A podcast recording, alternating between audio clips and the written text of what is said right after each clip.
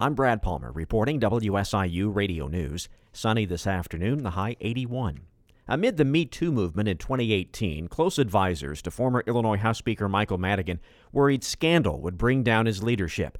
Capitol News Illinois reports wiretapped phone calls and email conversations in a federal perjury trial of former Madigan Chief of Staff Tim Mapes show Madigan's inner circle was concerned a special anti harassment panel the speaker had appointed had gained too much independence.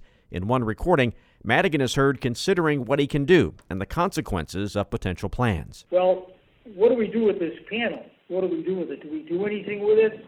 Uh, do we just let it go and go and go? Does the state committee do something? The recordings and emails are being used to illustrate Mapes' relationship with Madigan. Prosecutors say Mapes lied to a grand jury investigating Madigan and others in his circle, testifying he didn't know or didn't remember that another close advisor, lobbyist Mike McClain, was working on Madigan's behalf. The trial is in its second week in Chicago. A new Illinois law will cap the cost of EpiPens. EpiPens are the first line of defense in combating severe allergic reactions. Senator Mike Halpin of Rock Island sponsored the legislation. He says keeping EpiPens affordable is especially important since families usually have multiple pens for work, school, daycare to give to coaches and to keep in a purse or backpack.